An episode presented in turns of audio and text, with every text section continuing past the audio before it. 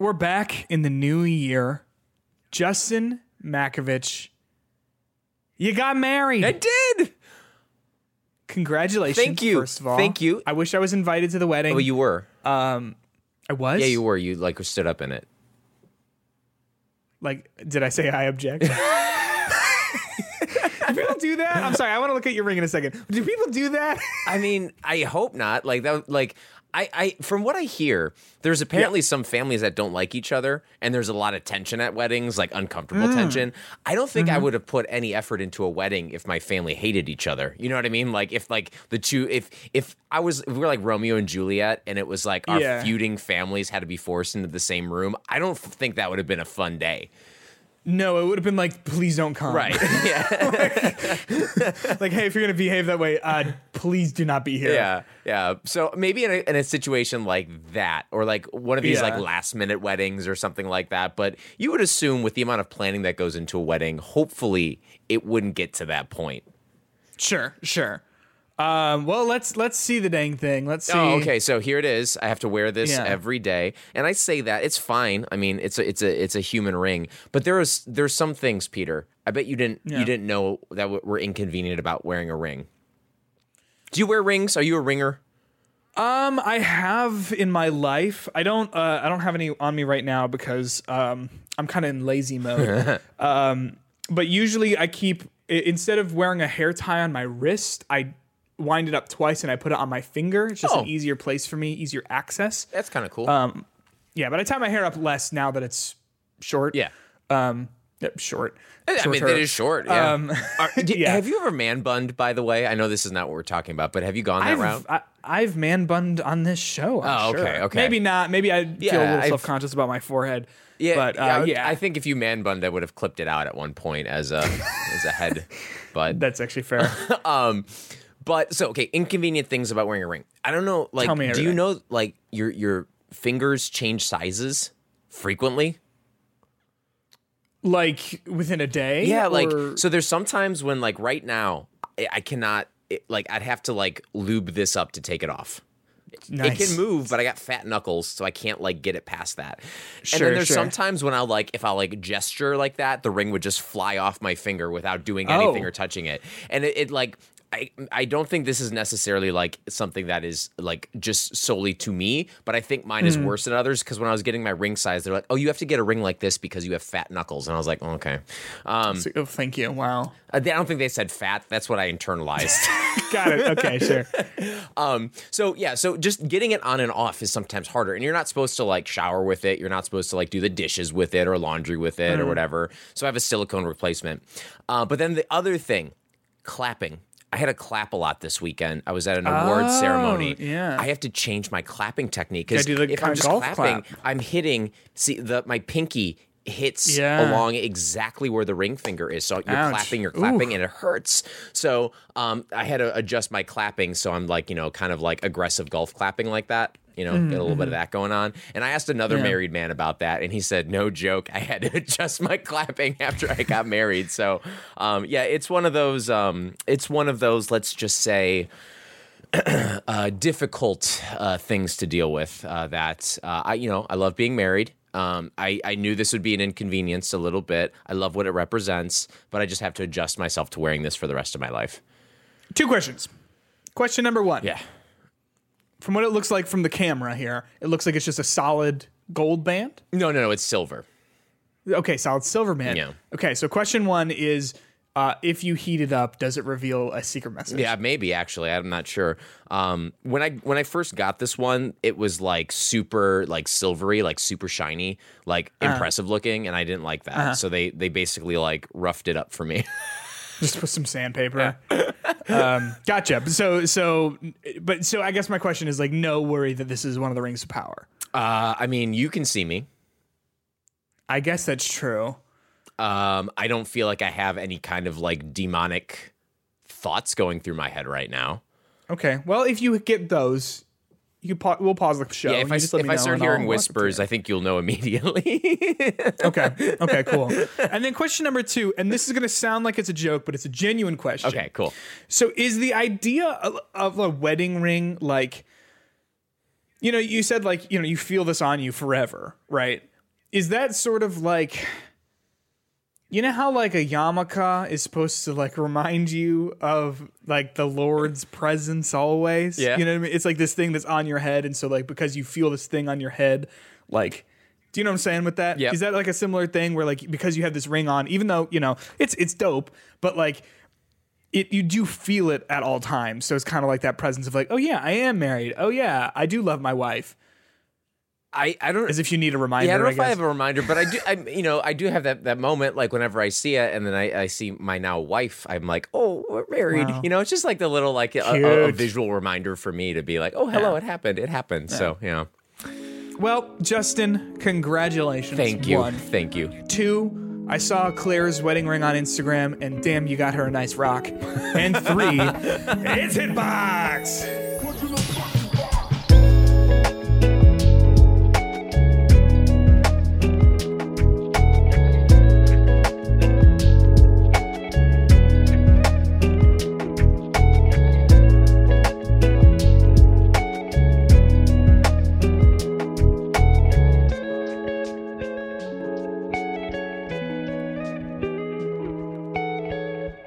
What's going on, everyone? Welcome back to Hitbox number 126. My name is Peter Hunt Spitzek. Joining me, as always, is my wonderful friend and now married co host, Justin Makovich. We are here welcoming in the new year, 2023. Um, how are you, man? What's going on? We haven't we haven't like actually done a show in a minute because we did the game of the year stuff in one sitting. Oh yeah, it's, been a while. Uh, but, well, I mean, we've seen each other, but like sitting down and Yes, talking about but, this. like- um, I'm pretty good. Like, and again, getting married, going back to that a little bit, it's it was an Mm-hmm. one of the probably the best day I'm ever gonna have in my life. I'm so happy. to and that, like, man. and then people are like, oh no, when you have your child, that's going to be the best day of your life. I, that might be a good moment, but I cannot imagine that day as a whole being the best. to my understanding, that sounds stressful. Yeah, it does. that sounds stressful. Um, and I'm a I'm a I'm a nervous pacer. You know what Yeah, I mean? So yeah. were I to have a child, Stuff. uh, you know, I'm not the one in you know in the seat. So I'm just sort of you know waiting. Yeah, yeah. So I would yeah the stress. I think I would get a lot of steps that day, but um, it was a good day. It was a beautiful wedding. Everyone all, all- everyone who was there I think agrees.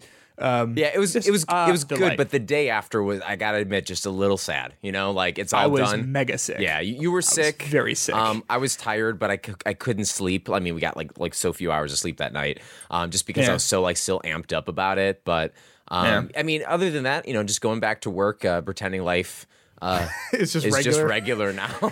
Forever, Yeah. so. Uh, but other than that, I've been good. Uh, not un- unfortunately, not a huge amount of time uh, to play video games. But we're not to the crazy part of the the year yet. I mean, it's like literally week one, uh, where there's like so many things coming out. But boy, s- just give it some time. Things are I coming would give out. it you know three four weeks Oh, maybe. whew. Um, let's take a look at a preview at the news. PlayStation announces its first ever accessibility focused controller. There may be a fatal flaw in your PS5, and Vampire Survivors mobile port was uh, reportedly rushed out. Uh, we're going to be talking about all of that and more. Before we do, just here's a quick reminder to join us on Discord. The link to that is in the description. We've got a little server there. Um, you can support us on Patreon if you feel so inclined. That's patreon.com slash hitboxpod. You can become a $1 podcast producer or a $3 deluxe podcast producer like Jay Knoll, like Dave Parker could be you. You get an extra 30 minute bonus episode every single week where uh, almost to 30 bonus episodes. It is uh, a lot of content. We, we do some fun stuff with that. Um, join us there if you like. If not, no worries. Follow us on Twitter at HitboxPod. Um, and review us on Spotify, iTunes, wherever you listen to this, whatever your pod catcher of choice is. I heard someone say Ooh, podcatcher. I like that. I It catches kinda all your fun. pods. Yeah, exactly. Exactly. Justin, uh, want to join me in the Metacritic roundup? Let's do it. Metacritic Roundup. One game in the Metacritic roundup this week, uh, and this was from uh, two weeks ago at this point. This is Sports Story, the highly anticipated follow up to Golf Story, which was a golf RPG, which apparently is beloved. I've never played it. Have you? Uh, I've not. It was. It's always been one of those that when I've seen it on sale, I'm like, oh, like this could be really fun. But then I'm taken back to those like sim golf games, and I know that's probably not what it is. But I'm like, I don't know if I want to play that. I think it's it's one of those things that's like not a parody, but like a twist on like a sports game. You know what I mean? Yeah. In a way that I think people who traditionally don't play sports games um, are into. But here we got Sports Story uh, on the Switch, released on December twenty third. It's got a Metacritic score of fifty seven. Yo, no, that that that's not that's not great. of- that is Yeah, out of six out of six critic reviews and a user score of 2.4. Uh, we're gonna dive into that in a second. Before we do, let's talk about the uh, critics. Basically, um, this is one of those games that like it's got six reviews right now. Uh, that makes sense. It released two days before Christmas. Most publications were taking breaks. You know what I mean? Yeah. Like by that point, like they were already working on like game of the year lists and you know additional end of year coverage stuff. So it just makes sense that um, it might not be super widely reviewed, but damn, 57 on the Switch, that's tough. There's only one score above a 60, that's an 80 from multiplayer.it. Um, everything else is around a 60, and then God is a Geek gave it, uh, who there did that, uh, gave it a 40. That is uh, not loading, so cool. but they gave it a 40. So it is uh, not well received, which is so surprised, especially because of how beloved that first one is. Uh, what do you take? What, do you? What does this make you think? Um, well, at, at first I was just like, okay, it's a game I ne- that wasn't necessarily intending to play, but then then I heard it was Mm. uh, kind of a, a pivotal game for your um, fantasy critic score. It was, and I think it lost me twenty three points, Oh, motherfucker. no. It's like half my points. um, in the last like six days of the year. Oh my gosh. I think this is just a disappointing game in in the the I, the fact that you have a game in its uh, golf story, which was such a well reviewed game, and then this one comes out, and I mean, Golf Story was a seventy eight, which isn't like you know earth shattering, but like people talked about that game pretty universally happily. Um, Yeah. I mean, that game, the user score is eight point two, the Metacritic score is seventy eight. Um, so like clearly there were good things about this game, and Sidebar Games was you know maybe onto something, and then this comes out and you know, regardless of six critics reviewing it, only you know them them getting a- a 57 and then everyone else giving it a 2.4, I think is kind of shocking and a little bit sad. So, um, I, I think if anything, this makes me less likely to pick up Golf Story and then its sequel at this point, and definitely probably showing maybe this is the end of the series. R.I.P. Yeah, maybe. I mean, so basically, this, this game has had sort of a fraught development as well. Uh, and the user reviews, you know, like I generally try to avoid user reviews of video games uh, because I think there's just a lot of shit in those. You know what I mean? I'm not saying yeah. that like the gamers don't know what they're talking about, but like, you know, you you you find a review for something and you have a bunch of people saying, "Well, this is objectively bad game design," and it's like that's. I, I just find that that. I, I don't tend to like user reviews. Yeah, and- but on a game like this that's so small, the user reviews these are people who are like who've played the game. You know what I mean? I feel right. like with a lot of people who are jumping into a, a review for Elden Ring or um, you, you know whatever Assassin's Creed, like I, I feel like there's a lot of people who are just reviewing it to just sort of be a troll. You know? Yeah. Um, so, like, let's see. We have Mr. Eek uh, gave it a one on December 28th. This is one of the user reviews. It says, I My love. birthday. He hopped on on my birthday. He said, "Peter, I'm writing you a little review here." Oh, that was so sweet of him. And he gave something a one know. out of. um, Thank you, Mr. Eek, in true Peter fashion. but he said, uh, I loved the original golf story, a charming little arcade golf game on the Switch that I still go back to on occasion. And bluntly, uh, uh, is what you should play over this awful half baked sequel. Constant crashes, multiple instances of game freezing your character in place if you hit a hazard. No tutorials for any of the new sports, in some cases, not even a button prompt. The game is constantly awful at telling you how to complete your objectives, and most galling, multiple basic Oh. quality of life mechanics that were in the original game have been removed, including the ability to see if your shot is blocked by a hazard. A miserable, disappointing, rushed game for the sh- for shame to the developers. Wow, with a for shame at the end, you know that's real. But I mean, it seems like a lot of like just technical issues, and as you said, a game that has been wrought in development hell, um, kind of uh, really um, was released in a hellish state. Yeah, and it's tough too because like most of these user reviews start with like I love Golf Story. Right, right. Like, you know what I mean? Like most of them like start with like here's a little quick story, like story. Like I played the Golf Story and I fell in love with it and I couldn't wait for the sequel and blah blah blah blah blah. Right, and then for it to be like people who are fans of the original coming to this and being like this is just not finished, it's not very good. Um, it's a shame in my opinion. Yes. you know. Can you imagine if if we went to play God of War Ragnarok and it was just like unplayable, horrible, not even close to what the first one would be like? That would that would be a mood. That'd be tough, yeah. yeah, this is uh I'm mess.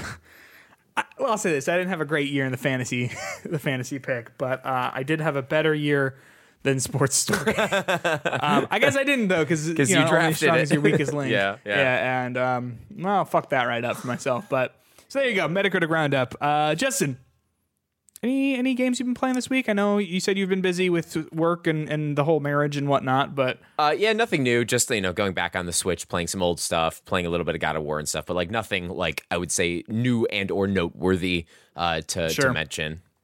Sure, sure. So I, um, me and my roommate uh, have been shut into our apartment this sort of weekend because uh, my roommate is tested positive for COVID uh, on Thursday night, or I guess Friday morning, and um, because we live in such close proximity, there's just no way for us to not like Yeah. for us to like distance or isolate or anything like that. Yeah, and- um, so we've it that? was it was weird that you chose to instead of having traditional table salt, just like some a salt lick at the middle of the table that you lick before you eat your food to season it.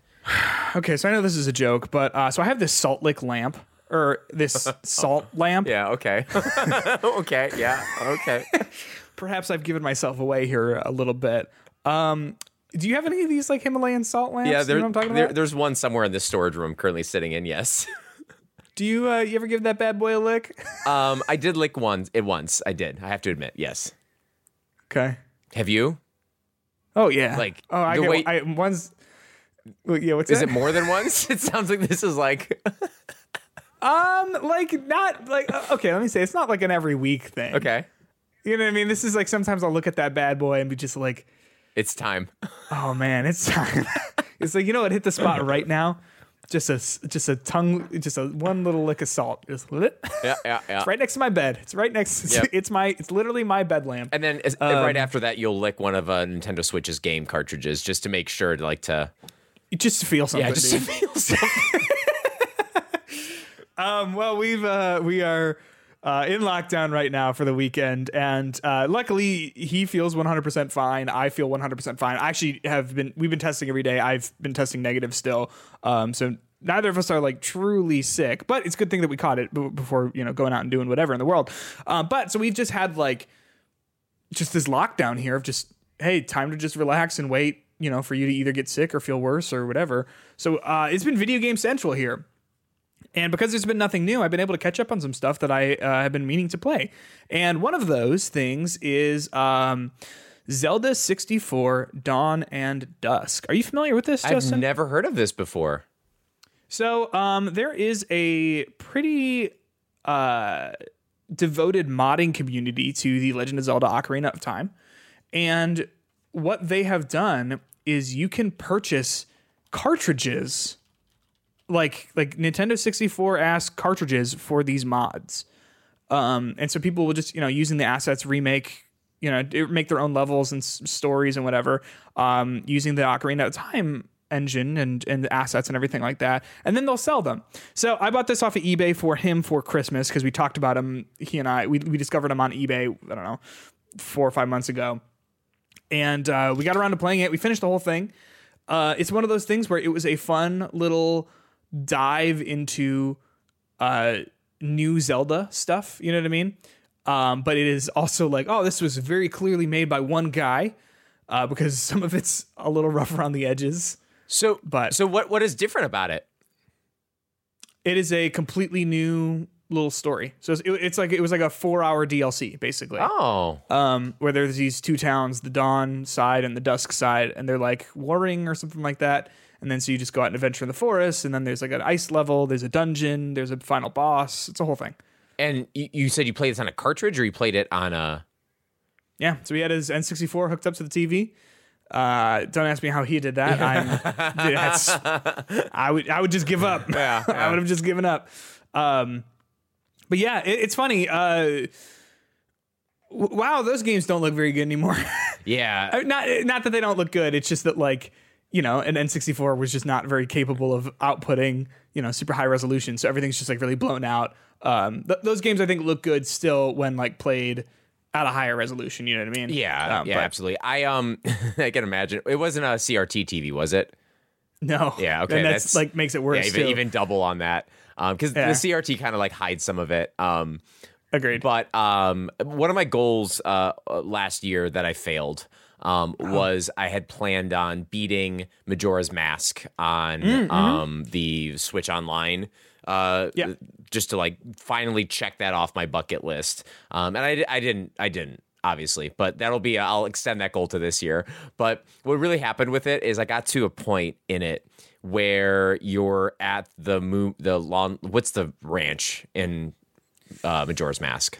I don't remember. I just call it Lon Lon. and you have to like stop the uh, aliens from invading. Yeah, yeah. Train face monsters. Have you have you do you remember how bad the the shooting controls are in Zelda? It is the like worst, least intuitive thing I've ever seen in my life.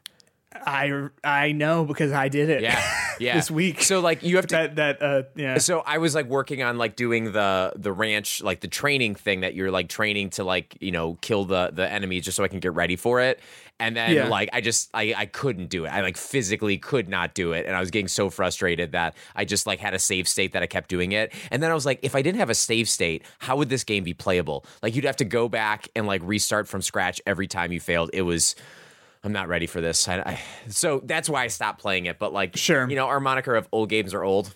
I think definitely applies for N64 games.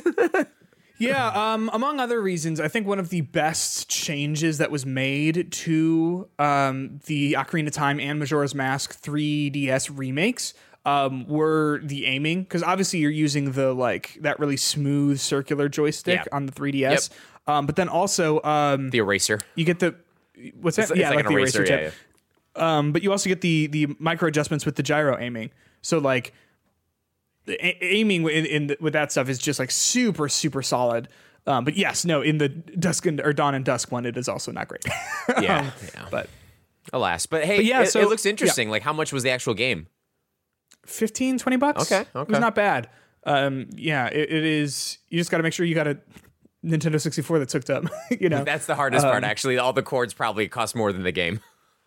I think he- Josh had to order something for that because he was missing something. But um, yeah, we got up and running, and uh, it was a good time. The other game though that I've been um, playing through. Speaking of old games are old, and speaking of going through your like sort of bucket list games or like games you should play in a lifetime. Uh, I've been playing Resident Evil four, uh, not four, Oh, no. Resident Evil, the original, uh, the remake of it that they did uh, for the GameCube. I think in like 2003 or 2004. Oh, Um, it's not on the GameCube. I'm playing it on the Xbox. I've had it. It was one of like the free games with gold in like 2016, and I just had it on my Xbox since then, meaning to play it. Um, but it's one of those things where like this is true. Uh, something like formational for me as a kid that freaked me the fuck out was that first scene where you see a zombie in Resident Evil. Do you know what I'm talking about? Oh, where yeah. it like very slowly turns, turns around. and looks at you. Yeah. Yeah. Um, so that is like has freaked me out my whole life, uh, to be honest with you. And so I was I decided, hey, I'm gonna play this. It's not that long, I assume. Um, I'm gonna, you know, face my fears and, and do it. And I'm like, I would say 90 to 95 percent of the way through it.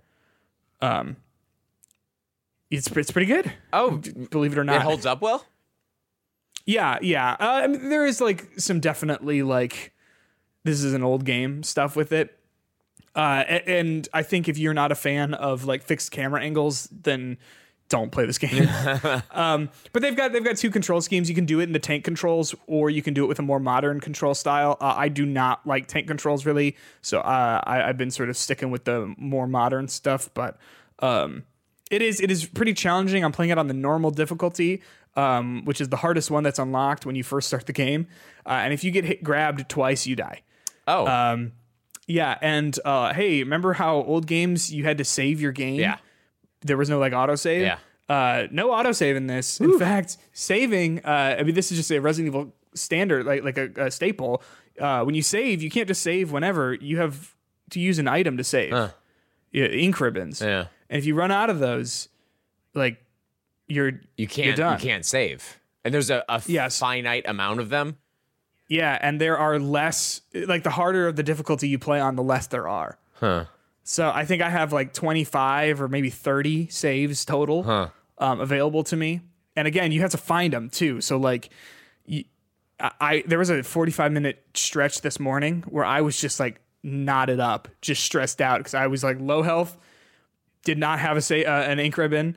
Like, it, it was good. It's good. It's it's very good. It's frustrating in that way, but um, I I love it, and it looks really good too. Um, they, they used this really really excellent strategy to make it um look great, where you're actually looking at like all of the fixed camera angles are like JPEGs essentially. Like the backgrounds are just like flat textures, and then you are just maneuvering a character around the texture essentially. So like the quality of those pictures is excellent and then like all of the like polygonal assets and whatever just go straight to the actual character models and the interactable like um pieces it, it's really good i like it Yeah, I remember. I remember seeing this, these these games when they were coming out with these remakes on like GameCube era stuff, and just how like freaking gorgeous they were at the time. Yeah.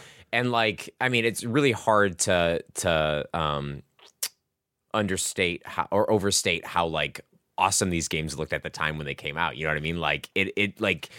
Yeah, we were looking at these from game like a year when we had God of War, Elden Ring, and um, Horizon Forbidden West, and those games are beautiful. But like looking at when these came out, when did this even come out? Even that was 2002. is it really wow So, like- it, looks f- like literally 11 years old it looks stunning Yeah, like that. Like that is, uh, you know, fantastic to kind of just see like how games were able to create beauty and and, and good graphics then which makes it even uh, less excusable when you have a game like pokemon scarlet that can't even run on the nintendo switch Well, it makes me it makes me think about like you know these sorts of tricks have always been there, you know. So like they knew whoever you know Capcom was making this like they knew the limitations of the hardware they had, and they said, well, how can we make this look the best it can look? You know what I mean? Given those limitations, and they were clever about it, and they like thought really thought it through. And it reminds me, like we've talked about this a lot, Xenoblade versus Pokemon. Mm-hmm. Xenoblade 3, I'm sure you utilizes similar like ideas or, or, or is able to say, okay, this is the, the hardware we're working with, you know, how do we make that work for our vision? Like, what are we going to do to make that work? Whereas something like Pokemon is just like, just going to be a flat field. like, you know, um, but yeah, no, uh, wonderful, wonderful game. If you are a fan of survival horror, this is a must play. Um, c- shocking, really. Uh, consider that Resident Evil One, pretty good. good game good good game Yeah, and you know, I'm, I'm coming off hot the hot hot off the heels of uh, Signalis, which I really really liked, and so I was sort of craving something similar. And this is, I mean, Signalis was like absolutely 100% inspired by this. So there you go. Uh, Jesse, you want to talk about the news? oh let's yeah let's get some news under the way let's do it Believe it or not, not a whole lot of news. Yeah. Uh, What? there is some, there is some, but I think uh, we're you know the first week of the year we're starting starting to get those gears turning again after everyone get, is getting back from their breaks and whatnot. Um, but the first thing that I want to talk about, Justin, is Starfield. Um, you're familiar, yes, Starfield. yeah that's the one when you have like stars and they're all like arranged to make it look like a field You know, Justin, you put that so eloquently. Thank you. Yes, it is Thank like it is exactly like that. thank Yeah. you Um, so Starfield has sort of been a big mystery for 2023. Uh, it was supposed to come out not, uh, in uh, November of this past year and got delayed into 2023. What is the release window we have for this here? for starfield Um, Yeah, I think I think its first half of 2023 was kind of what it was because when that Xbox showcase came out, they're like, all these games you'll see within the next year. Yeah, yeah. So, uh, according to GameSpot, uh, Starfield is still on track to release in the first half of 2023. Bethesda confirmed. Um, but so, some good news coming out of this is that according to Colt Eastwood, who is uh, some content creator, I've, I'm not familiar with him. Um, but he says that he talked to some playtesters um, for Starfield, and they said that they have been just blown away by it, and that it's much bigger than anything Bethesda's ever done before, and that it is uh, pretty much living up to the hype that Bethesda has sort of been uh, doubling down on with this. Um, uh, how, do, how do you take that? What, do- what does that make you feel?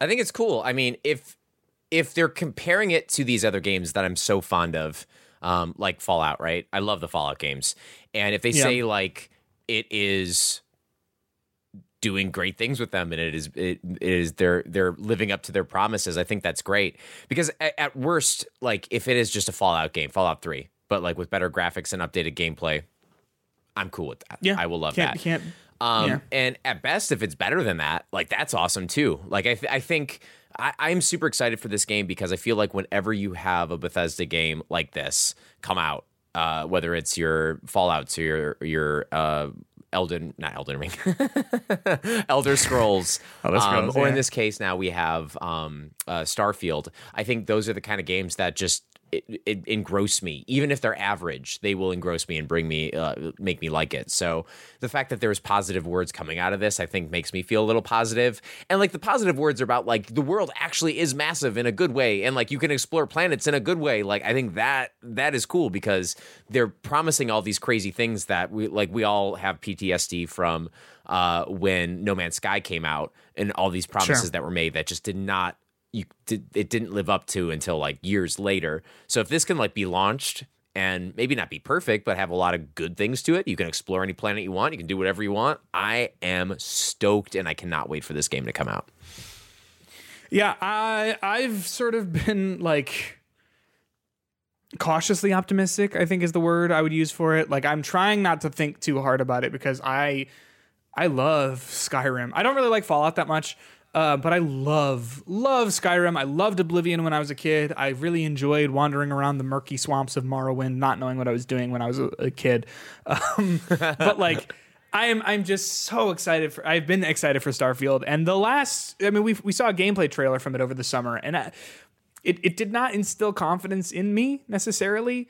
Uh, I I I think that was sort of the general response to it of like, oh, uh oh. Yeah. Um, th- like like hey, glad you've delayed this, but uh, this was not a fantastic showing necessarily.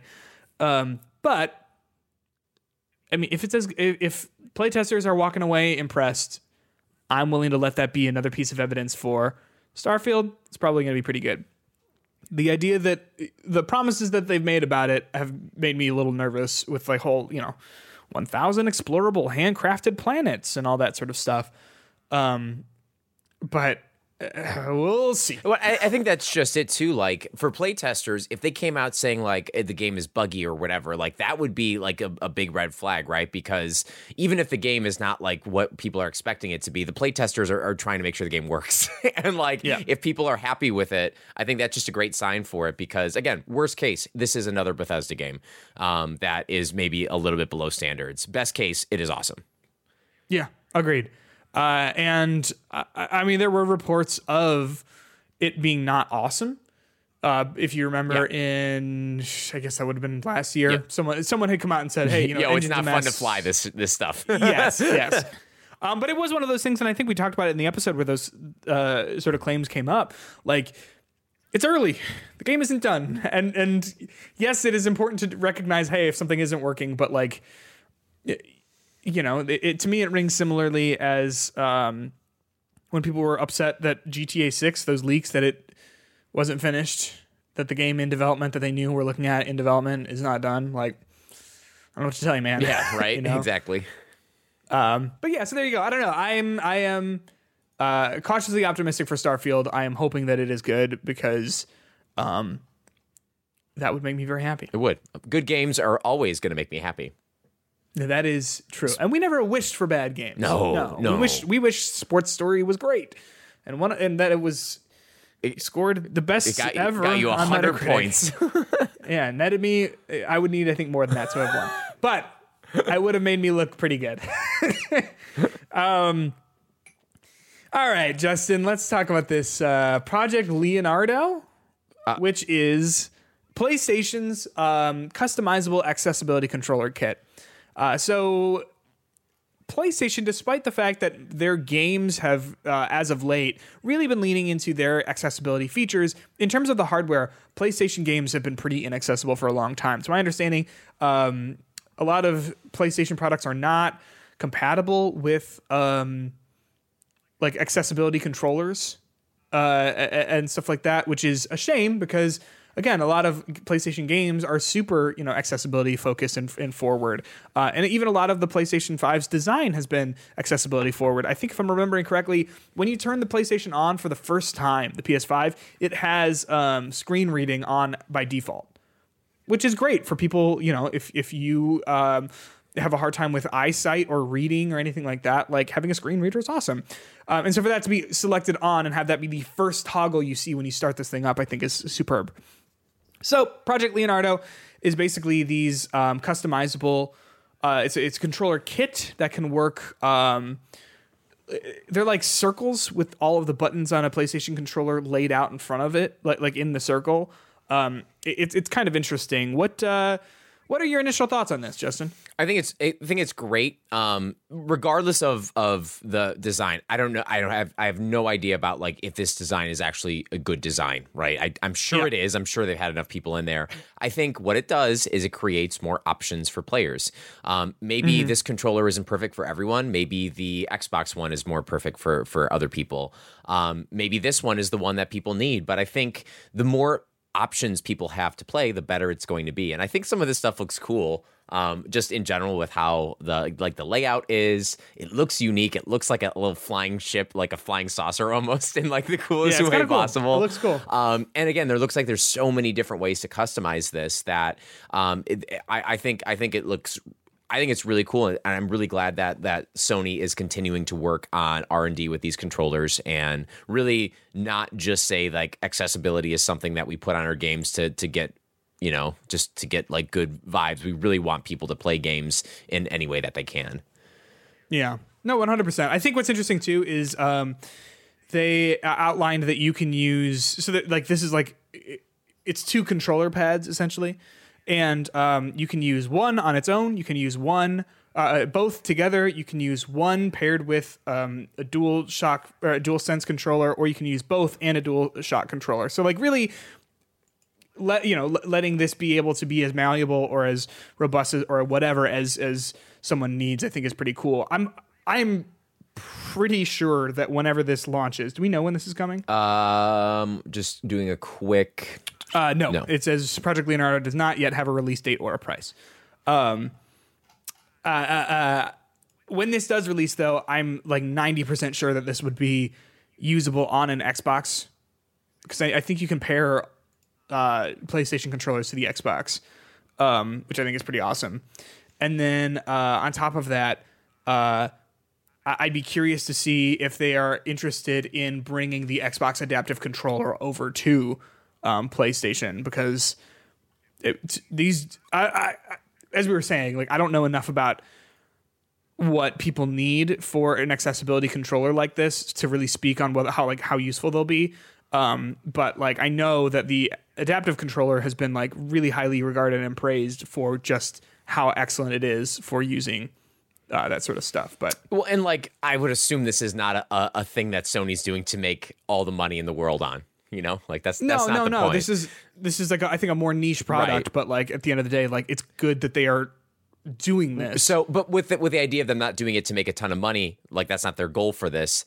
I would hope they would allow the Xbox One to work on the PlayStation, Yeah. and I they they would. Uh, the The point is to get people on your ecosys- ecosystem in any way you want, uh, th- Yeah. to play games, to buy hardware, to buy software, and like whether it's this controller or as I said the the Xbox One, one of these controllers hopefully will be usable for people, no matter what their needs are. yeah. So Yeah. So there you go. Um, I'm hoping that this this comes soon. I, I know that people are very excited for this. This was, this was by the way, announced at CES. That's the uh, computer something expo Computer sh- everyone sings salmonella. Yes, everyone got Yeah. salmonella this year. It's in Vegas, and uh, this was, I think, an unexpected announcement, which is always very fun. Have you ever been to Vegas, Peter? Uh, when I was a kid, we drove through Vegas um, to get to the Hoover Dam. Oh, but did you like stop and like walk? Uh, no, I, Yeah, yeah. Let me, No. let me tell you, as someone who is not huge into like gambling, uh, Yeah. is still is is a good time. I highly recommend it. Fun time. I want to go so bad. I would love to go. Yes. I would love to go. Justin, You would. I would love to to go. go. Yeah, yeah. I would. I would. Um, I learned to lie. I made myself indispensable. I placed a weakness so deep within the Death Star, so deep it's hard to find. Is that for? The PlayStation 5 has a fatal flaw. Oh my god. Um, Mads Mikkelsen's really just fucking with us? I we, let's let's see if we can't. You know, this won't go on the show, but like, let's see if we can't get Mads Mikkelsen on the pod. I would love to hear him talk about literally. Yeah, and he just talk. I'm sure he'd be a great conversationalist. I'm sure we could like find a lot of information about about life. Oh my gosh, talk about. I mean, but like, think about. It. We could talk about Death Stranding, Yeah. obviously. Yeah. Um, I mean, he's you know Jyn Erso's father in Star Wars. Uh, what's his name in Casino Royale? Mm-hmm. Oh yeah, yeah, with little crying tears. Like, was that a pra- Yeah. was that a practical effect? Did you actually have to cry blood? Uh, he's such he's such a good actor. I just imagine that he he did. Yeah, yeah. He spe- he's he's he's an actor in two in multiple languages. Um, I watched Oh, one of okay. his You know, he Danish he's- films. he can speak multiple languages. I'm like, if he's like, you, you're. I thought for I don't know what I was thinking, but I imagine him like acting for multiple languages, not speaking, but just like he was allowed to act in front of Oh, I see. I- English and I French understand. people. It's not allowed. got it. No, Yeah, he uh, got I his wonder- acting I license. imagine. I imagine it's hard though to like you know if you're like acting in English, like also acting in you know what like German, let's say. I imagine that's pretty difficult. I imagine knowing two languages is difficult. well, right, that's what I'm saying. Yeah, like, yeah. like and having to like like like pretend to be something and like totally understand the words and so that you like totally get whatever. What I'm trying to say, Mads Mikkelsen, you're welcome on the pod anytime. Anytime. Um, but no, there is a uh, a fatal flaw in the, the PlayStation Five. Uh, apparently, um, according to Wololo.net, uh, never heard of this play, uh, site before, but um, according to a report from them, putting your PlayStation 5 upright so that it's standing vertically um, could be bad for its accelerated processing unit. Don't really know personally what that piece of the PS5 does, but to my understanding, you don't want anything internally of that thing to be damaged. Um, so apparently, when you keep it upright, some of the the uh, heat coming off of that processor um, damages it or something. I'm not the one who's going to be able to tell you technically what's the matter with this. I'm just the one telling you maybe if your PlayStation 5 is vertical, maybe flip that flip that guy horizontally. I know it looks a lot weirder, I think horizontally. Um, but I don't know. What do you think, Jason? Uh, so my PlayStation is currently standing upright because that's the only place it fits in my entertainment system. The only time it's ever on its side in the horizontal is when I keep it like under my desk and I put it on. You have the same desk as me, right?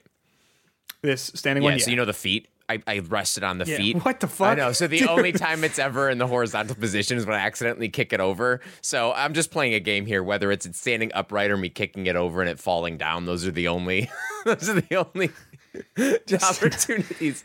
One of those two will destroy it. Um, but you know the good thing about uh, if I do in fact destroy my PlayStation Five, um, it's not going to be as bad as it was a few a, a few uh, months ago to get because Oh yeah, Uh, love that transition. Thank by the way. you. Um, yeah, uh, apparently, according to Sony, the um, drought is over of the uh, uh, of PlayStations being hard to find, which makes sense. I've I've gone into GameStops and seen them just on shelves and stuff now.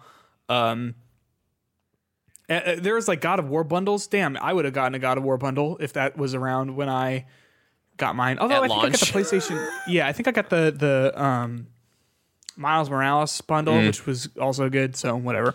Um, but yeah, no. Uh, uh, if your PlayStation is is uh, stored vertically, um, maybe consider throwing that on its side. I don't know. Like, I, it's hard to say like how widespread this issue would be. Um, I'm, I'm not sure that there's like an answer to that right now. Like, like I don't, what I'm trying to say is like I don't know if it's every single PS5 has this problem or if it's just some. But um, it, I, I guess uh, sometimes consoles are made poorly. Well, well, yeah. Let's look at Microsoft and like look at uh, was that 360 right? Yeah, the Red Ring of Death. God, like just think like think about that. Like, do you think Sony would be the kind of company who would go and basically like say we're gonna like lose all this money to fix this? No. No way. I mean, no way. Nintendo's still like like dancing around their their broken ass Joy Cons, saying like, no, it's fine. Just we'll we'll fix them. yeah. Um, and like, I don't think Sony would be the company to like have a multi-million dollar thing if something, a billion dollar thing if it if it went wrong for them to fix it. But I mean, uh, I'll let you know the second my upright standing kickable PlayStation Five stops working. Okay. Yeah, you tell me. You tell me. Uh, we'll, we'll see if we can't get down to the bottom of what maybe caused it to, Yeah, to I don't break. know, one of the two. Um, I don't know. I, I think that that. Um, by the way, if you are hearing this and you are going like, "Oh fuck, I gotta switch my PlayStation," I don't know if this is necessarily something to really truly worry about. It seems like if this were the case, then we'd be hearing about it a lot. You know, uh, like like right now, I think just some some reports of this are worth keeping an eye on, but not necessarily like truly worrying about. Would you, agree? Oh yeah, yeah. I mean, I think at this point it's it's too early to like necessarily tell like if this is going to be like like a huge issue, but just something to Yeah. keep in mind. Um, if if if this starts popping up, maybe just uh, lay lay your PlayStation over. If you're, you're someone who doesn't put it in a rest mode, you keep it on twenty four seven and you have it upright. Maybe you shouldn't. Um, but Yeah. I don't know. We're giving you information. We're reporting the news. We're not telling you what to do with it. It is true, Justin. We are just the voices in your headphones. Yeah, but I am telling you to put on your Master Chief helmet and just like run around your neighborhood. Yeah, yeah. Can Can you imagine like just like looking out your front window and just seeing like down the street someone like like combat rolling in a Master Chief helmet? Oh. I'd be stoked. I have um I have a life size needler. yeah.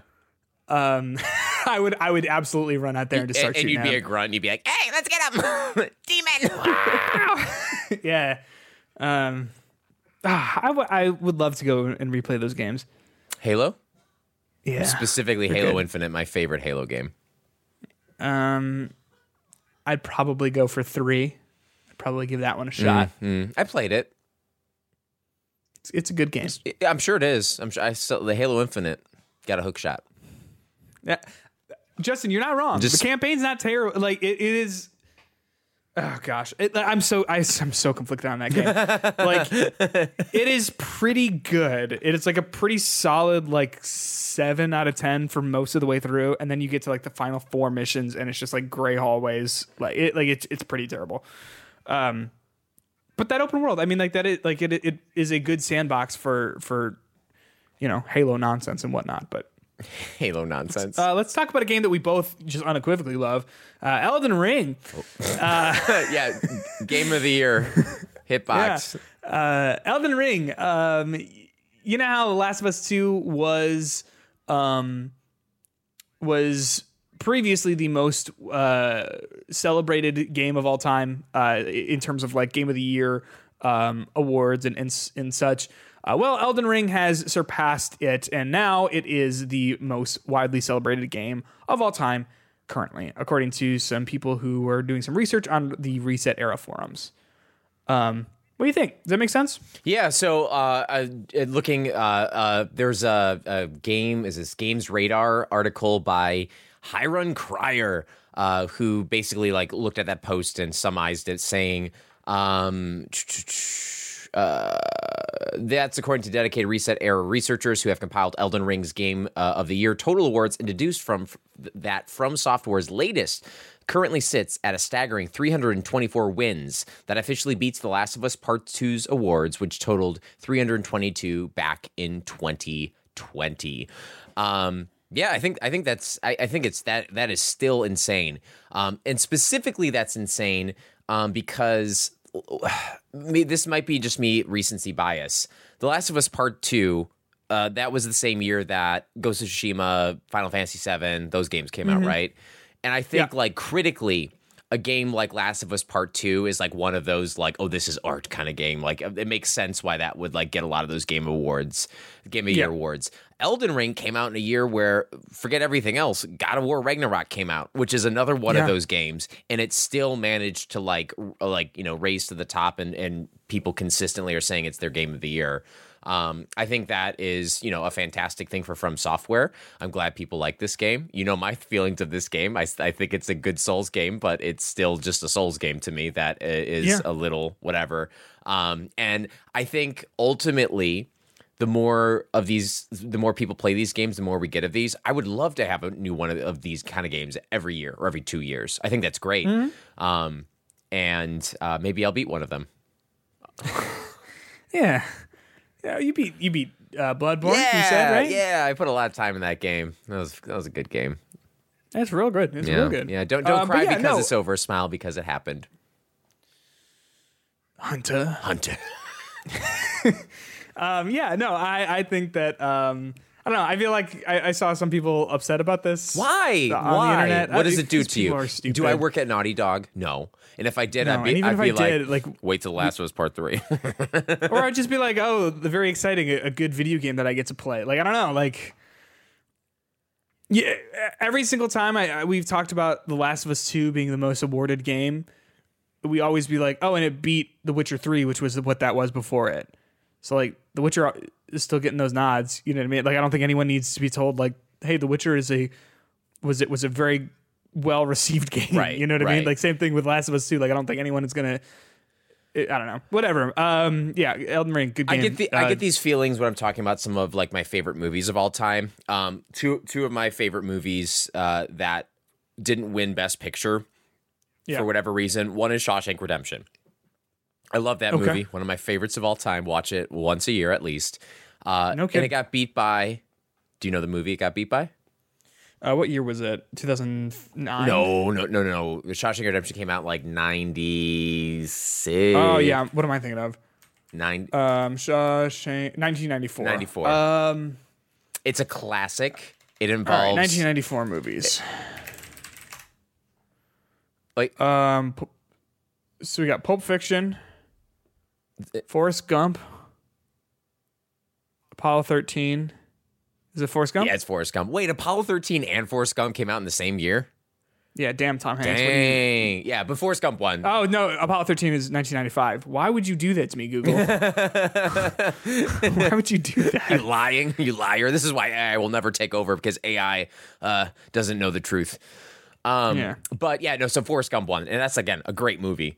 Um, Yeah. And another one, uh, I I thought, and I really like both. Uh, this was more recently, The King's Speech versus Social Network. yeah. I love both the Social Network and The King's Speech. I thought the the Social Network, and at the time, I liked Social Network a little bit better. But since then, I've loved The King's Speech even more, and The King's Speech won. And now I'm like, I'm glad The King's Speech won. But like, does that make the other movie worse? they're both so. Absolutely not. Um, two things. The first thing is uh, Tammy and the T Rex also came out in 1994. Uh, just as a, you know, I know you're a fan, A huge fan. I watched I watched Um, a good 30 minutes of that movie in a video game. High on life. Uh, and then also, um, gosh, Social Network is so good. I love. I will frequently watch that scene where Andrew Garfield co- goes in, and he like when he finds out that he all his stocks have been diluted. You know what I mean? Mm-hmm. Um, gosh, I think if I was a kid, like how boring of a sentence would that have made me? like, But no, like you, my favorite scene in that movie was when all of his stocks were diluted. but except you said Andrew Um, Garfield, and I don't care how old you are. That's a you put that guy in, a, in true. anything, I'd watch it. That's it. true. That is very true. Uh, and he's like, he's like, sorry, my Prada's at the cleaner, or whatever he said. Um, anyway, anyway, uh, yeah. So Elden Ring, congratulations on being uh, a well-received video game. There is uh, reportedly a, a remake of Persona 3 coming at some point reportedly. Uh, this is not a necessarily a new rumor, but uh, in the new year, Atlus tweeted out um, ba- uh, something saying like, "Hey, uh, uh, uh, it looks like you know we're, we're so excited to celebrate both our old games and our new games." Obviously, in reference to um, the the ports of Persona 3 Portable and Persona 4 Golden to Xbox, PlayStation, Switch, and PC. that are all coming later this year. Um, but people are also being like, mm, new, new. maybe you're also you've got that uh, Persona 3 remake in the works that people have been um, talking about forever. Uh, I don't know if there's anything necessarily new here, other than there are more people talking about it again uh, and people saying, "Hey, this is in the works." Um, a lot of the people who were saying that, um, I'm not familiar with their track record in terms of like leaks and stuff like that, so it's tough to say. And and I feel like the Persona fandom is so. Um, uh, we like those games. You know, like Persona fans like Persona. And so like if you say, "Hey, more Personas coming," that gets people excited. So it, it's really unclear as to like how much is behind these rumors and uh, and whatever, but um, it is certainly being talked about right now. So I think it's kind of worth bringing up. Um, yeah, for me personally, I think this is great. Uh, I'm just waiting for when Persona 5 comes out for Switch so I can finally start playing that game. Uh, you know, Exactly, whenever. right. Um, Yeah. It'll come out one day. I know it's been rumored for a while, but I know it's got to come out to Switch. It will. Yeah. Um, And I definitely will play it the second it comes out to Switch. Well, at, at least I'll buy it when it gets released for Switch, and then. Um, Yeah, that's your MO. Yeah, and then I'll just you know sadly look at Persona 5 every time it goes on sale and realize that I bought it at full price when I could have bought it at thirty dollars during all these yeah, sales. dude, it's like cheap now. Yeah, yeah, I'll play that one day. Uh, real quick, real question for you: Like, are you are you, are you planning on playing it? yes, I, I mean, I, I I bought it, I downloaded it. I don't know if this is gonna Yeah. be this is probably be a summer game for me. Um, I don't know. If, Oh, sure, For yeah. you know, the listeners don't know. J- uh, January and February are the worst months of my of my like professional um uh, year, just because it's like a very busy time. Um, so like. And and it's always like, even like when I bought it, it came out at a time when there were these big new games coming out that I wanted to play. So like October, wasn't yeah, it? yeah, which is like Yeah. that's when like a lot, a lot of stuff was coming out. So I I love that it's on the Switch, but like ha- being able to play a hundred hour RPG that I really want to get into, um, I want to make Yeah. sure I have time for that because the worst is when you play something for fifteen hours and you forget about it, and then you like come back to it like eight months later, and you're like, hmm, what's going on? Yeah, no, I think I think Persona Five is one of those that you should, you know, devote that time to. Yeah, yeah. Yeah, but there you go. So who knows? We'll see. Uh, like I said, people are, are always saying that there's Persona remakes and Persona news incoming. I swear. Pry promise, please.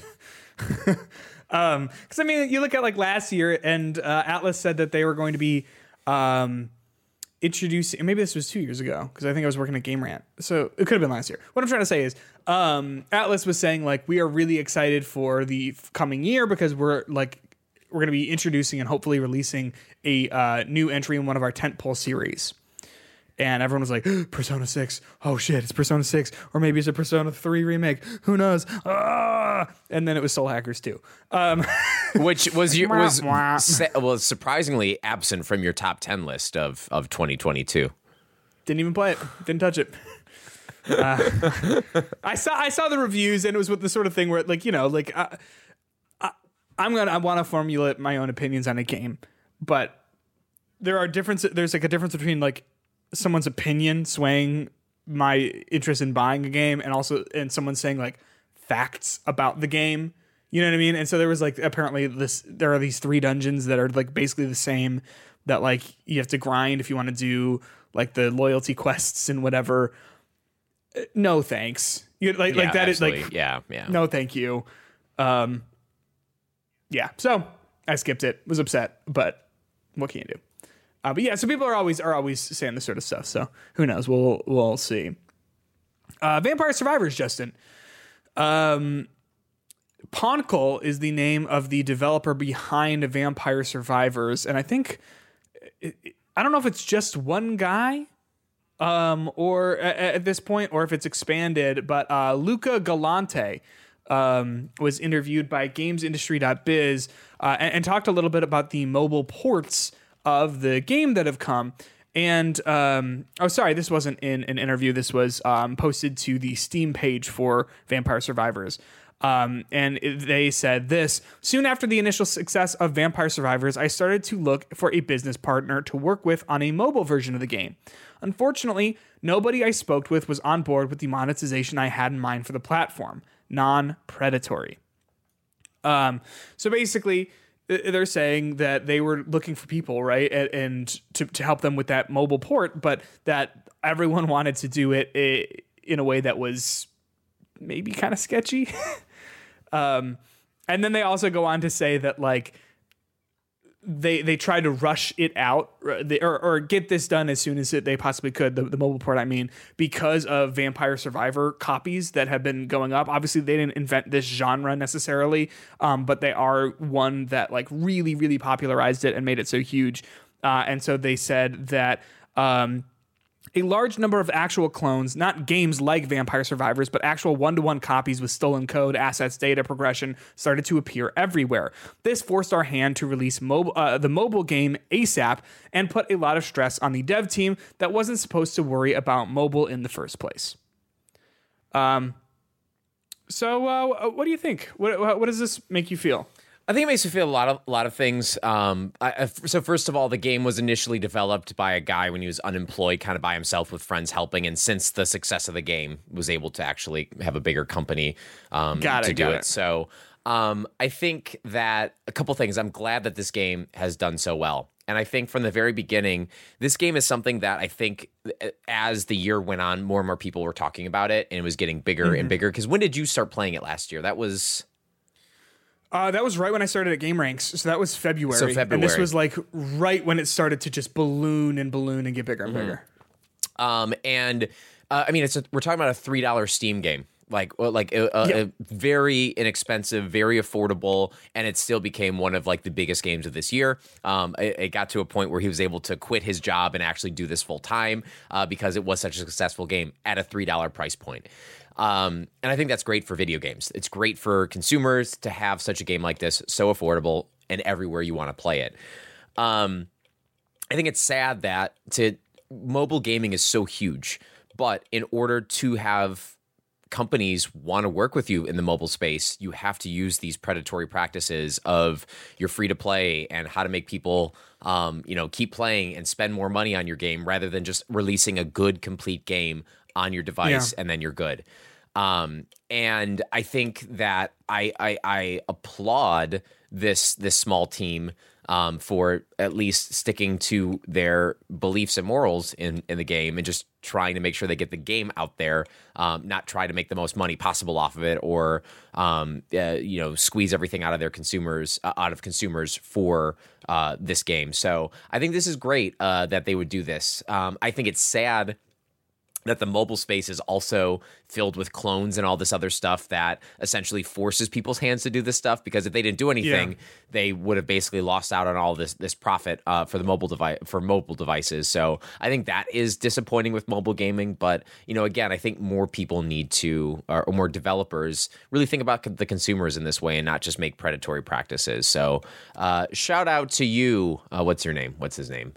Um, Uh, Luca Galante. uh, Luca Galante or Mr. Poncle uh, for for kind of standing up for the for the consumers here. Appreciate you.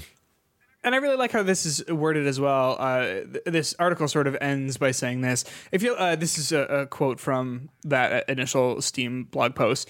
Um, if you're like me, then you want, then if you wanted Vampire Survivors on mobile, you'd have been happy to just pay a couple of bucks for it and call it a day. But the mobile market doesn't work like that, and by making Vampire Survivors a paid app, I'd have cut out completely a lot of new players from even trying the game. This is why we ended up with a free for real approach, where monetization is minimal and is designed to never interrupt your game, always to be optional and in your control through a couple of watch ads buttons, and doesn't have any of that real money sinks that mobile cash grabs are usually designed around. Um, yeah, I, I think this is just one of like a, a rare story about a developer that's like really willing to just say, "Mm, no, this isn't what our game is about. Our game isn't about making tons and tons of cash, even though how easy would it be for them to do that? Very right? easy. Like it would be so easy for them to do that. Um, but th- they have not done that, and I think that that is um, really, really good and, and commendable. And and I think that this is the sort of thing where like people who are playing Vampire Survivors, I imagine, are proud to hear this, right? Yeah, Like, oh, yeah. and are eh, eh, like happy to hear like, oh, we, uh, you know, we are supporting this game that's being made by people who genuinely care about this experience and this this game. So Um, so I, I forget if we ever talked about like specifically mobile games before. Like, have you ever like put a sh- like a shit ton of money into a mobile game?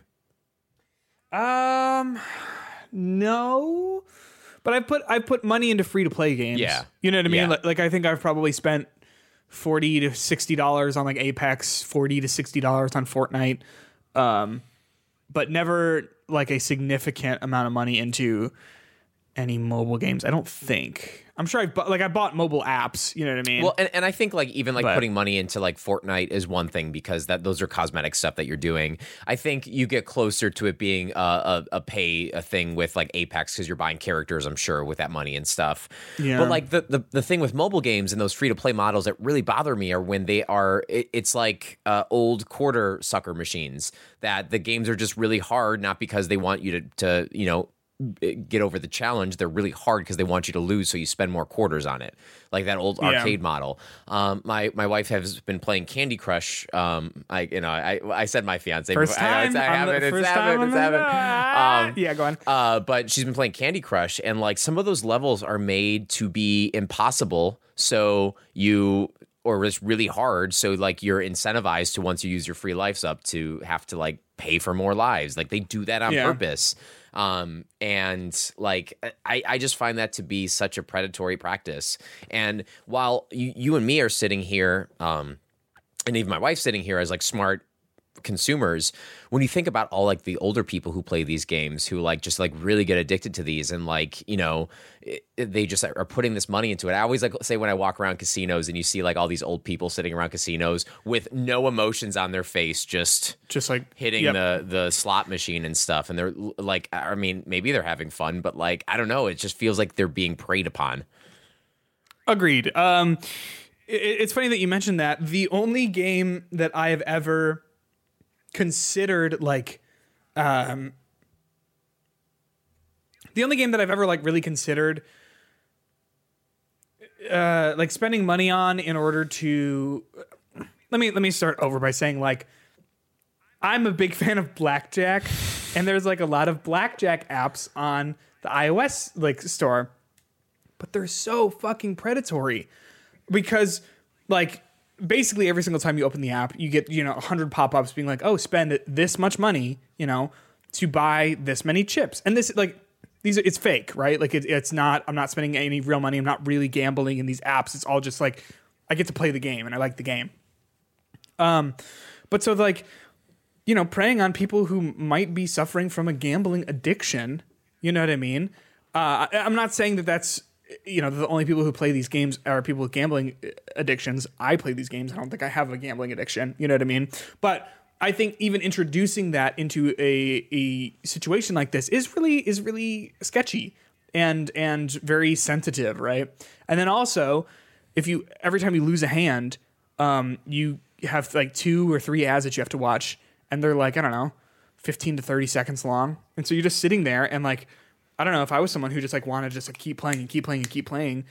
You buy the app so that you don't have to um, deal with the ads, and then you buy more uh, more um, uh, not coins, uh, chips, right? Like, I don't know. It just it, it's sketchy to me, and it, and it feels gross and bad, and and um, I think it's it's one of those things that like app developers need to be careful with, and I'm glad to see that Poncle was able to take a look at that and say, you know what, uh, you know, not specifically about like gambling or anything like that, but it was able to see this sort of like sketchy monetization was able to to walk away from it and go, "You know, we're just going to do free to play, just make it free to play. that sentence you said i'm glad poncle got to look at it just made me smile It's, it's a fucking great dev name, that Poncle.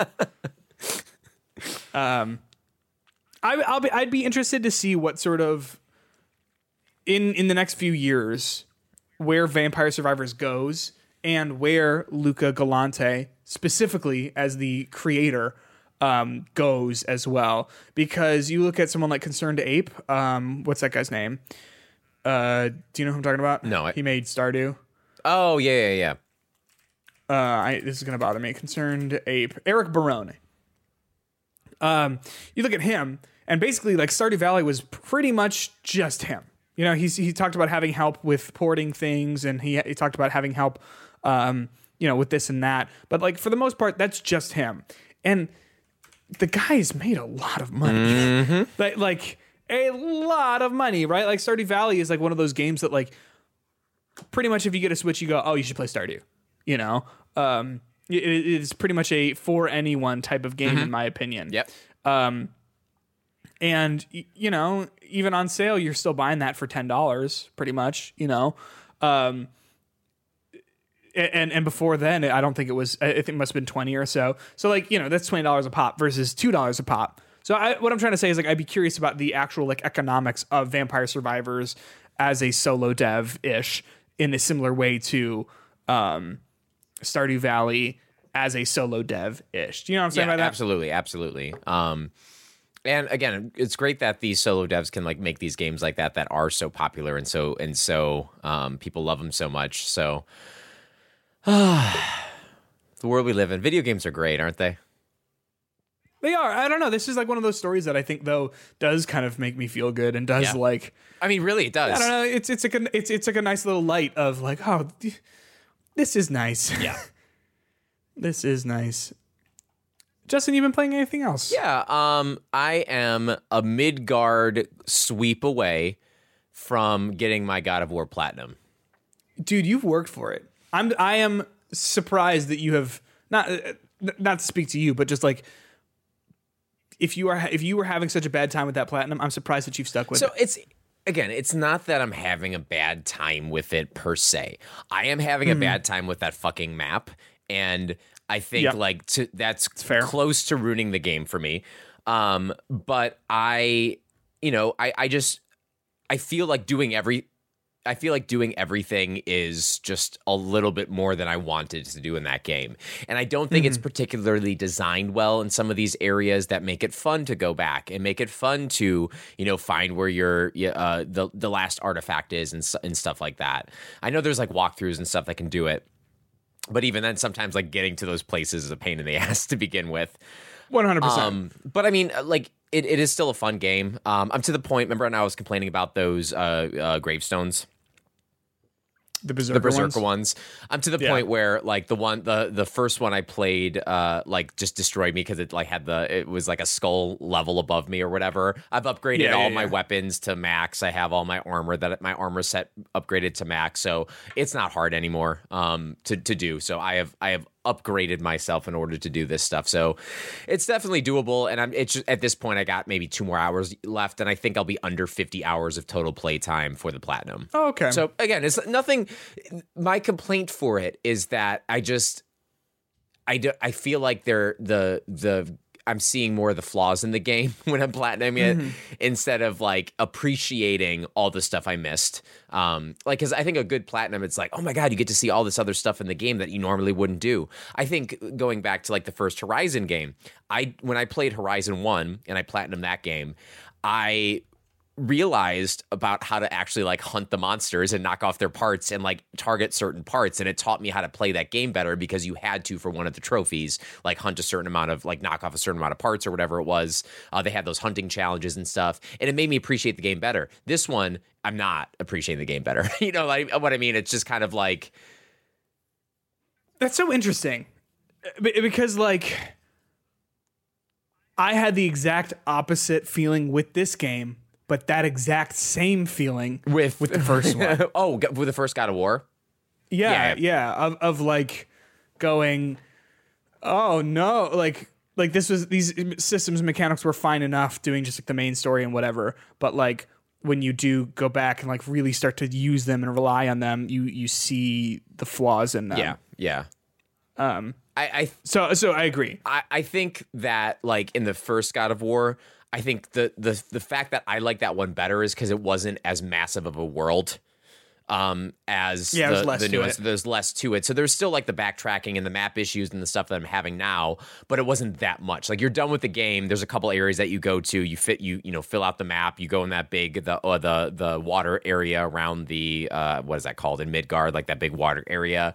The Lake of the Nine. the Lake of the Nine, and then you like finish that stuff up, and then it was like, oh, okay, there's some other cool stuff here, but it wasn't too much. But it feels like every single world you're in in this new one, there is like a whole like not only the crater thing, but all of like the the desert stuff that you're exploring with the jellyfish or whatever. That there's just these mm-hmm, huge mm-hmm. areas that open up that you weren't expecting. It's just kind of like, I know what you mean. I do. but I will get that um, platinum if it's the last thing I do. So what what is left? I'm sorry. I you just, I said ju- the Midgard stuff. I like I like only had like 16% of that map filled out. Oh, um, okay, so okay. I have the Midgard, I have the two more berserkers to do and then the Odin Raven stuff and that'll be done. you've not gotten all the Odin Ravens. Yeah, because there's some in Midgard I haven't done yet. So Oh, there- there's oh, like oh, there's like two more I have to do. So once I once I get those, I'll, I'll be pretty much on the fast track to. you wanna you want a quick suggestion in terms of the orders in which you should do those things? Sure, Finish the berserkers because the last berserker that you do is in Midgard. gets you. Oh, Well, it- it's in Midgard, but then it gets you a um. We we like I'm forgetting the word for the like amulet maybe where you like hold L one and then hit the circle button, whatever power that is. You know what I'm yeah, talking about? yeah, yeah. um, it it is a super overpowered one. Not that I imagine you're having a hard time with fights at this point, but it's still fun when, especially in Midgard, because there's a lot of fight stuff for the the things in there. To just click that click that button and then um, it's cool. It's It, very it, cool. might, it might have made the uh, the uh, Valkyrie Queenie a little bit easier for me.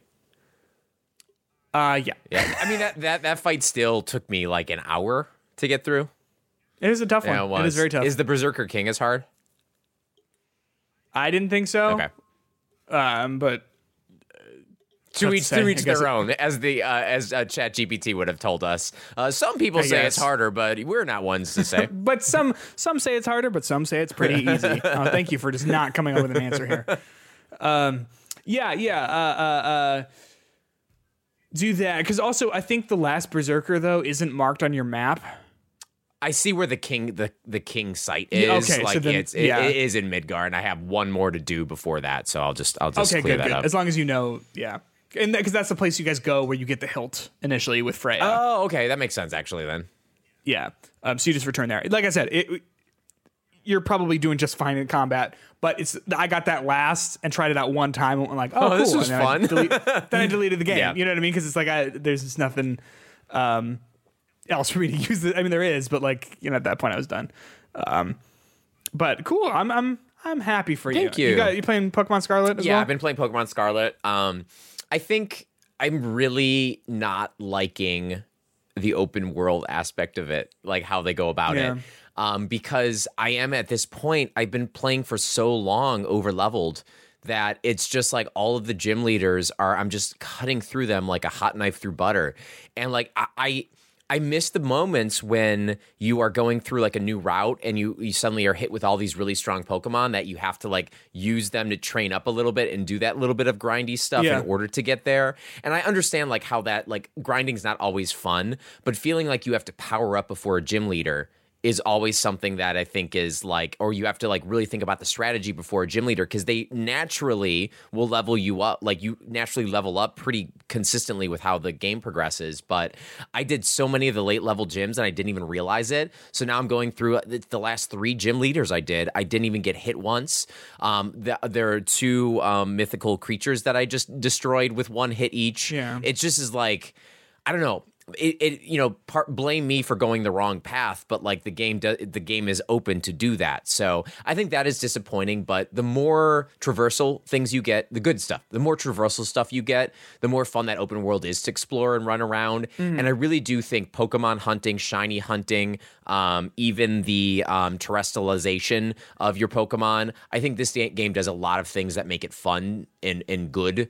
Uh, and Yeah. i do appreciate the open world, I don't appreciate the progression. That's why I still think I wish they went back to what they did with Sword and Shield. They just made that open world more explorable in this game. Yeah. And Sword and Shield, as of this moment, is still hands down my favorite Pokemon. There you go. There you go. I, I totally agree. I have been considering touching, like picking it up again. I, don't want to. I don't. I don't. Because to me, that what you're talking about is my big problem, too. Uh, of like my guys get so over leveled because I'm like exploring, Yeah. and, like- and like doing stuff. Um, that it feels a little bit like I'm trying to keep like six ice cubes in the center of a big pool of water. You know what I mean? But they're all just like floating away, and the more, but like I can't touch them. I have to like y- you know, like use the water to like keep them together. Um, yeah, it's, it's just like all like drifting apart for me, and it, it's kind of a nightmare. Uh, and, that's irritating, you know.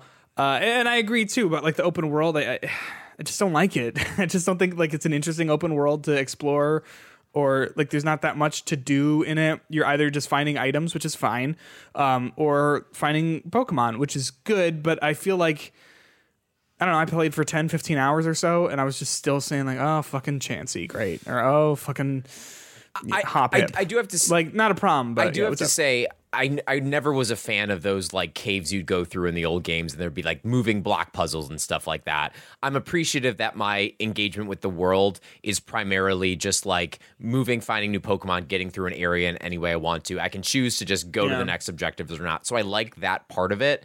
Um, but like, I miss the constant Something. progression, Like, something being challenge. there. Yeah, some Yeah. kind of challenge. And without there being obstacles to push around, without there being Pokemon that are above my level or at my level, uh, there is really just no challenge at this point. And I don't think I'm a pro at Pokemon by any means. Um, and I don't think I like grind and over level on purpose. Like this is all just me playing the game naturally and casually.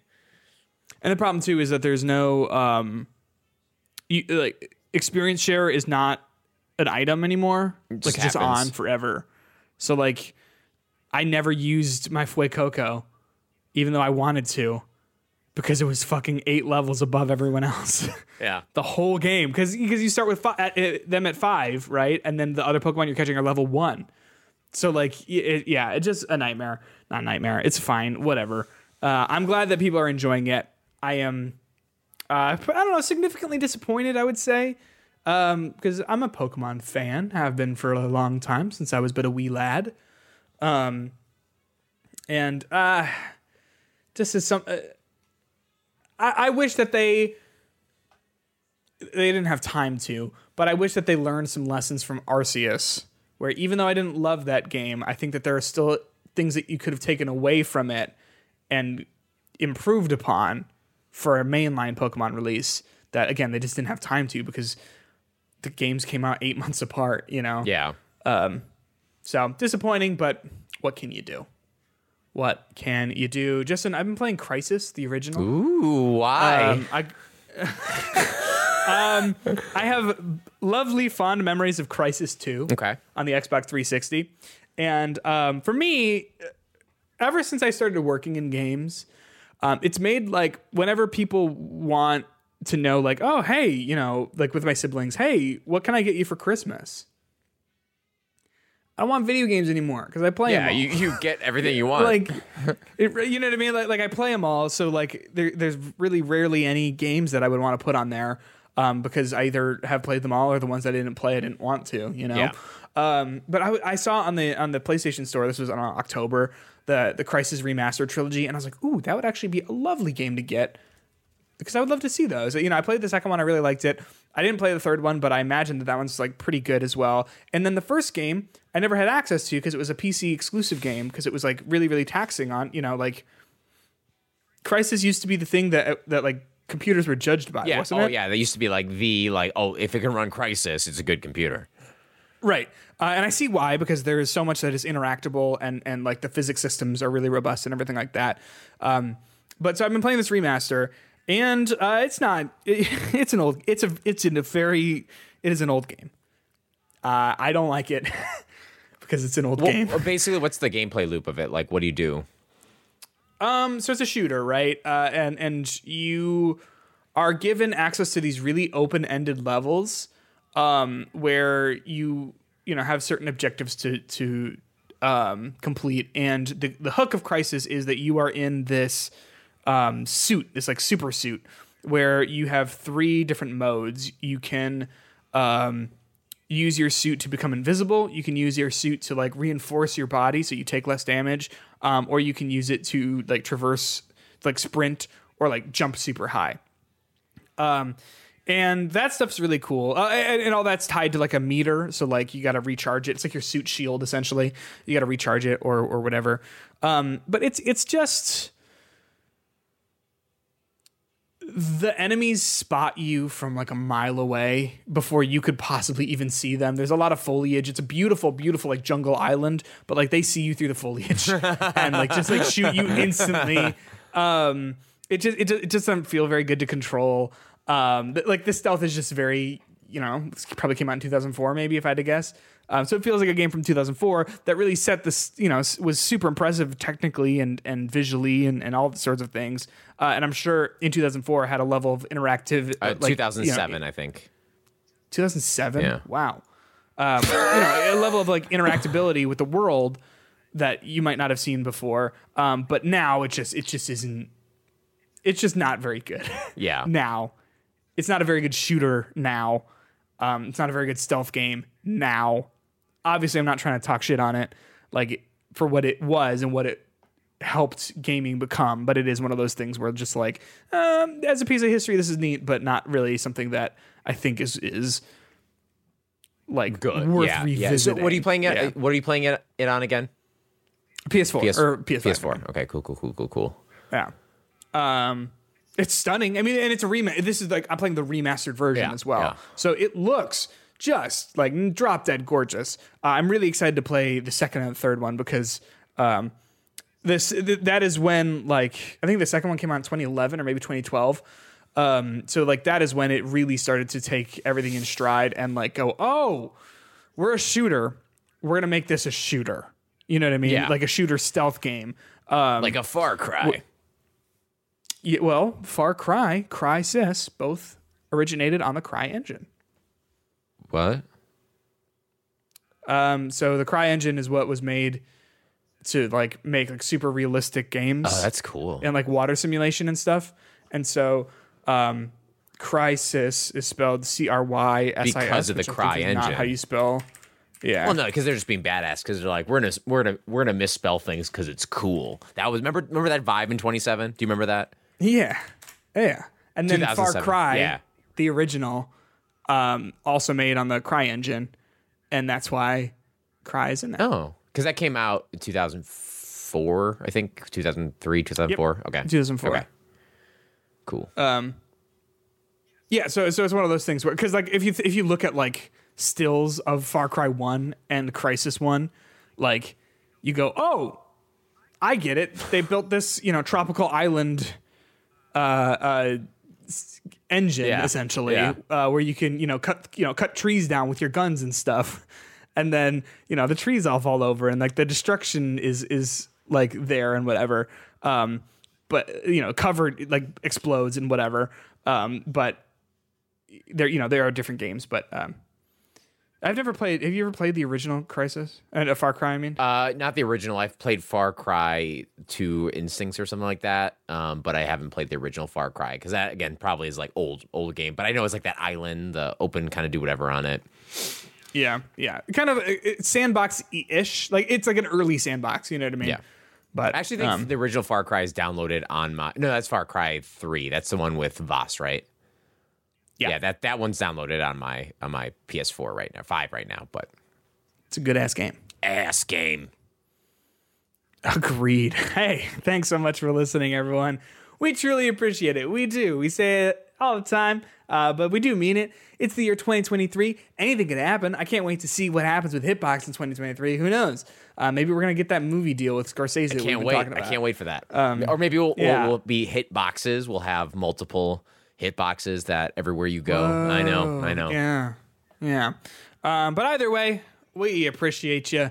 Um, if you are interested, go ahead and hop on over to patreon.com slash hitboxpod, become a $1 podcast producer or a $3 deluxe podcast producer, just like Jay Knoll, just like Dave Parker. Get those bonus episodes. If not, all good.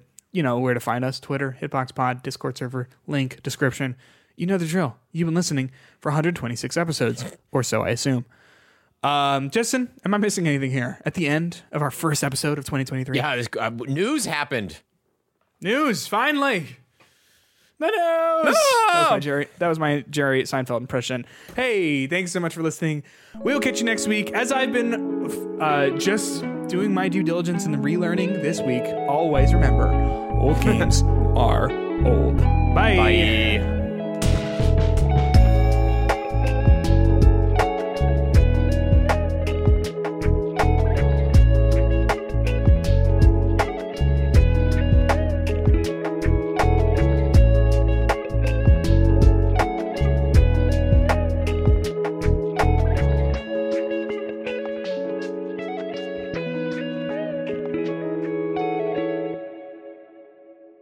Stop recording.